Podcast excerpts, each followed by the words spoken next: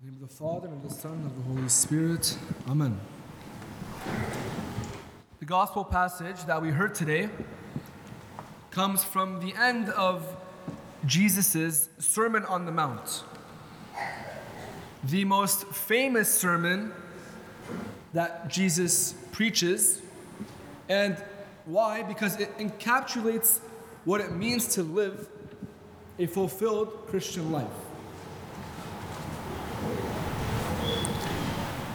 And at the end of it, we hear about a wise man and a foolish man.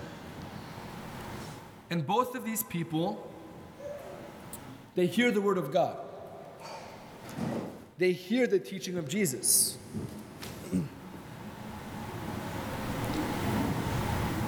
And presumably,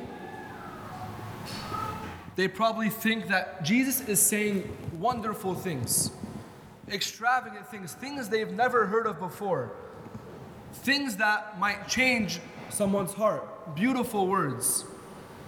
He's preaching love, he's preaching the gospel, he's preaching himself, who is God. They probably think of him as a great teacher. But what separates them?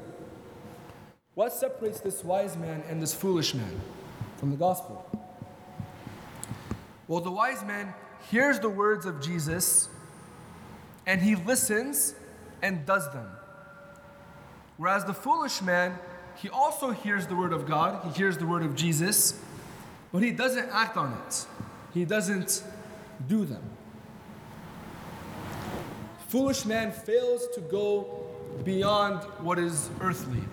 He lacks transcendence. The foolish man looks at Jesus and doesn't see him as the God that is there to save him. God that is there to save him from what? From his own sin. But the wise man understands. The wise man understands what Jesus is there to bring. He's there to bring life, He's there to bring love. And because he understands that, he applies it, he practices it. And how do we know this? Because the wise man built his house on a rock, and the foolish man built his house upon sand. But they both had something in common. They both experienced the wind and the rain and the floods. Both of them experienced that upon come upon their house. But because the wise man built his foundation upon a rock, the trials and tribulations didn't face him, didn't faze him. But the foolish man, it did, because his foundation wasn't there. He was weak. He didn't build what he was supposed to build. He didn't follow the word of God and do something about it. And because of that, his foundation was empty. It was only something visible. So when something bad happened, when trials, when suffering came, when the rains fell and the winds blew, then he was left helpless. His whole foundation cracked down, was broken.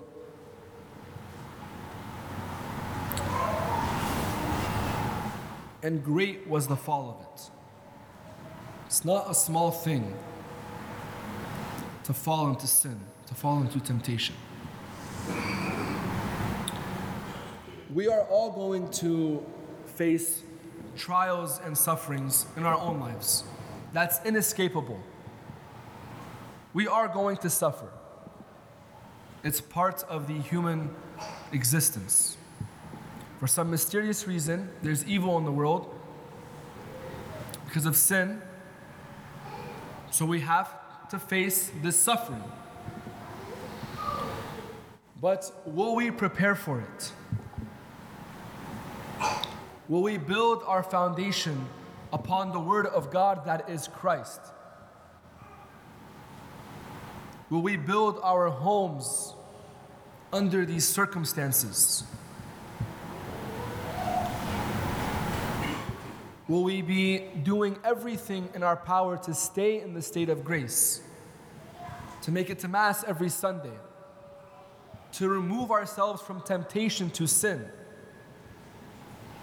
Is this something that we are willing to apply? And if so, then great. Let us actually apply it. Let us work hard at it. Let us persevere in it. Let us not be shy when it comes to our faith. Let us pray daily. Let us work hard. And the harder we work, the harder we work at fighting temptation, at building up our foundation, on creating this rock within us, then the happier we will be, the more blessed we will be. And when trials and tribulations come, we won't be like the foolish man. We will have a strong foundation, and God will remain constant in us. So, brothers and, so, brothers and sisters, Christ and His church have provided us with the means to build our homes on, on this foundation. We have to endure through prayer and fasting. So when the storm comes, we will remain unshaken just as the church. But we have to act.